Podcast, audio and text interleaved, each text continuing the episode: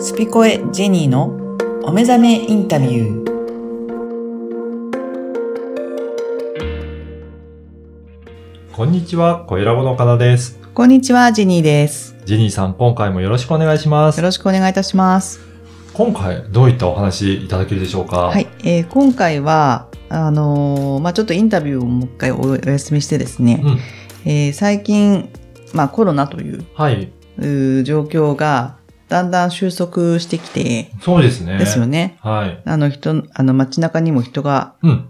あの戻ってきたはいっ。ていうところでの、えー私はその、まあ、引き続き海外には行ってますので、えーその日本うと、ん。えー今の状況の海外を比較した、おーなんか、あのう気づいたことをおーお話しようかなと思ってますけども、日本ね、今、だいぶ、えー落ち着いてきましたけど、海外、いろいろ行かれてるジェニーさんから見て、あのやっぱり海外と日本とうんうんで、だいぶ違いは、気づきがありましたかね。そうですね。あのーまあ、もちろん私が言ってる主に、えードバイっていうところは、はい。最初に海、えー経済復活復活を、うん。あのーまあ、目的として、えー全世界にこう、門戸をまた開いた国なんですけれども、はい。まあ、そこから、あの、違う国、例えばですね、エジプトにちょっと行ったんですけれども、その時びっくりしたことがあって、はい。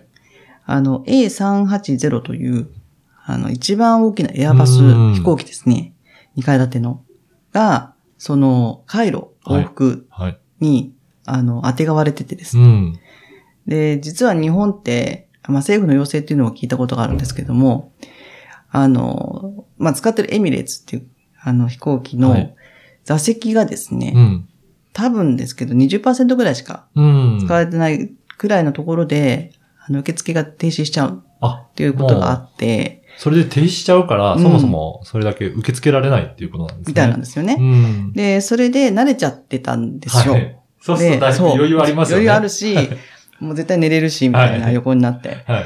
で、そういうのに慣れてた時に、あの、ドバイ、カイロっていう往復に、その A380 がうん。当てがわれてるってことは、あんまり考えてなかったんですけど、うんまあそれでも余裕あるかなって、うんこんな大きいの飛行機飛ばすっていうことの需要はあるんだろうけれども、はい。まあ余裕あるでしょうと思ってた ら、満席だったんですよ。すごいです ね。その、2階建てなのにさらに満席でっていうのは。満席でもう相当な人 入ってるってことです相ね。当ででしてて、はいあの、よくお話しするしますけど、あの国の、その、中東な、な辺の平均年齢すごく低くて、うん20代だったりするんで、あのーもう、周りの子たちっていうか、その乗客がですね、まず、子供うん。も多いですし、もう赤ちゃんギャーギャーは騒いでるし、はい。あと、10代、20代前半の子たちっていう、おーなんかちょっともう、アドレナリンが出てる、あの、なんかこう、今までちょっと忘れてたようなはい。雰囲気、もう若さ全開みたい全な感じ。開でもう、はいよなんかこうどっかに行くワクワク感みたいなのが伝わってくるような、そんなエネルギーにいきなりですね、おーあの、囲まれてしまって、カオスでしたね。すごい、あれですよね。エネルギーに満ち溢れたよそううな感じですかね。うんうんなので、そういうのを見てると、あ、もう日本の知らないところでもうこんなにはい。人の動きもあるってことは、経済が戻りつつあるっていうのを、この飛行機のね、状態見て体感させられたわけですね。うん。だからそれを見て、あ、日本大丈夫かなって。はい。エミレーツ、帰りの本当のエミレーツ、日本に行くエミレーツはガラガラでした。やっぱりそうなんですそね。うなんです。やっぱり日本からまだ海外とか海外から日本っていうのは、まだやっぱりそれほどではないんですうね。んと思いますし、まあどういう意図でそれをやってるかっていうのは、はい。あの、もちろんその感染予防っていううん観点もあるとは思うんですけれども、海外に出てわかることってやっぱり、こういうね、一つの、あのー、まあ、指標というところで言うと、人の多さはい。っていうのが、ドバイは多い、あの、大きいですけど、まあ、うんドバイを往復するそのエジプトのうん。飛行機ですらうん満席になっちゃうっていうのは、びっくりしました、正直。じゃあもう世界ではかなり人の移動っていうのはもうかなり戻ってきて出る。るんじゃないかなとそうですね思いましたね。うんうんしかもあれですね、そういった若い人たちもどんどんいろいろ出ていってっていう感じなので、もう活気もかなりあるっていう印象ですかね。そうですね。今、あのー、ドバイ行きますと、うんまあ気候もだんだん落ち着いてきていて、はい。ハイシーズンって言われているその11月うんから3月の間っていうのは、あの、人がたくさん毎年増えていくっていうところで、うんなおかつ、もうやっと動けるみたいな人たちが勢い持ってくるじゃないですか。そうですね、はい。なので、それで、なおさら混んでるし、えー、ファイブスターホテルは予約は取れないし、レストランも、あの、なんていうのかな、もう予約がないと、うんウォークインで入れないっっていう状況になってるんですよ。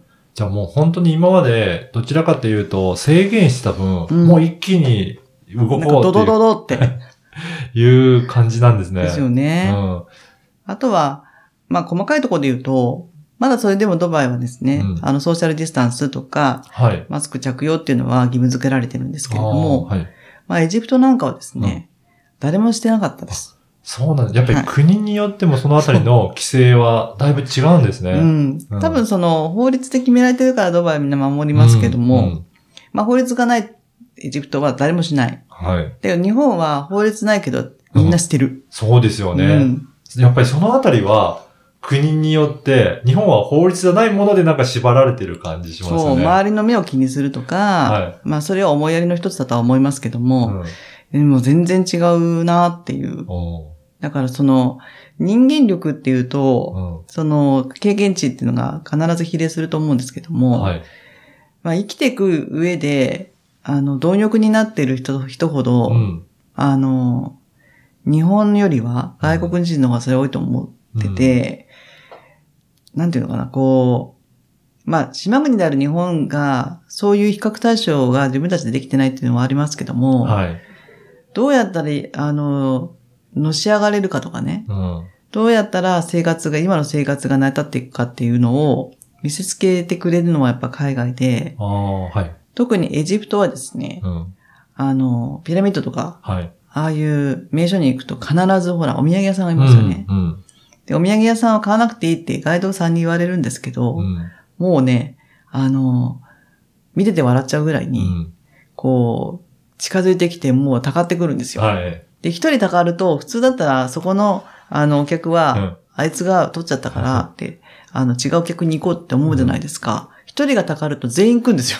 はあ。俺のも買えみたい な。だからそのあたりうのん、なんか考え方というか感性、うんうんまた違うっていうことですね。だと思いいますっていうのは、これを今日売らないと、あの、ダメだうん。うん。って、明日売ればいいやっていうのはなくて、うん。今日売りたいっていう、うそのコミットメントがもうあって。はい。なので、あのーもうずーっと手でね、持ってるうん。ものなんで、うんこれ絶対汗臭いじゃんとか。 はい。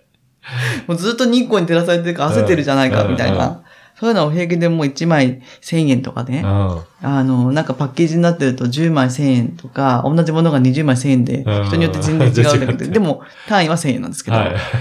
そうやってもうずっとついてきたりとかして、あーでも、彼らはそれをもう、なりわいにしてるし、諦めないし、うん。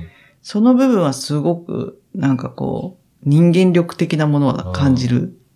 うんじ。ゃあもう、生きて、これを売って、やっぱり生活しなきゃっていうような勢いっていうのはすごく感じられてる、そうです。ね。うん明日売ればいいやっていうのはないわけですうよ。ん。そこに。うん。今日これ売りたいってはい立ってるから、うん。で、今日がダメでも明日はあるとは多分思っていると思うけれども、うんじゃあ今日休んでいいかっていうんではなくて、うん今日は今日で売りたいんだと。うん。明日がないんだとうん。いうところを、あの、見せつけられてるっていう感じですよね。そうですねで、チャンスだと思ったらもうそこで、そうもう自分も自分もってそういうそう感じですね。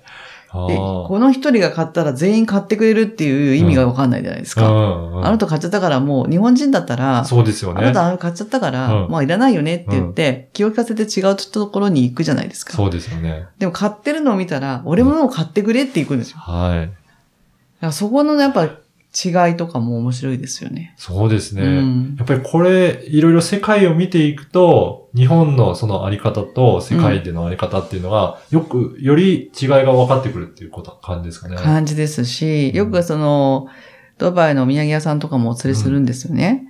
で、何回もお連れしてるんで、やっぱり顔見知りにもなるし、すごおうおくうもう今はおい友達になってますけど、まあ、やっぱり、最初は高くは言っい。てきますよね。はい。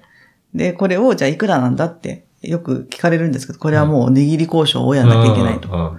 で、1枚いくらなんだって言っても、それは言わないですよ、本人たちは。うん。もうそれは大丈夫だからと。うん。いっぱい買ってくれればいっぱい安くするとうん。いうことを、もう繰り返すわけですよ。はいお互いに。で、あのーこれ面白いんですけど、じゃあこれと同じの欲しいって、うん。うん例えばストールとか、はい。 T シャツとか言うと、それと同じものがあるんだけど、めんどくさいですよね。はい。これもあるよって持ってくるんでしょ。ほいー。や、だからこれと同じのよって言って も、いや、これもあるけど、いや違う違う違う。これと同じのって、うん5回ぐらい言って、分かったっつって持ってくるんですよね。へー。だか、ら、これもあるけどどうっていう、なんか、これが欲しいって言ってるのに、うん。でもここに手元にあるから、うんこれはどうって言って出してくるっていうところとか、あのー本当になければまあ大体なんでいいと思うんですけど、はい。通じてないよっていうよりは、うんもう、時間の短縮あのーみたいなの感じですよそういう感じですね。うん。で、さらに、あのーもういらないって言ってるのに、うんこれもつけるとか、うんうんこれつけたらう、ん。これも安くするとか、うんでいらないって言ってるけど、うんはい。あの、そこも諦めない。また来るから、ら要はいらないよって言うと、うんあ、わかったと。言言って納得するまで、る。うん。あの、どんどん来ますから。しつこいぐらいに。はいでもこのしつこさは私嫌いじゃなくてう、ん。このうん。エネルギーってすごいなと思うんですよ。そうです。なかなかそういえば、日本では感じられないものかもしれないですね。日本人はそれにあ、こう、うん。あの、当たっちゃううと、ん。もううるさいとか、うんあの、なんかぼったくってんだろうとかってなると思うんですけど、まあぼったくってますよ。うんう んで、も、なんなら買ってくれたら絶対ラッキーだと思ってうるん。うから、ん。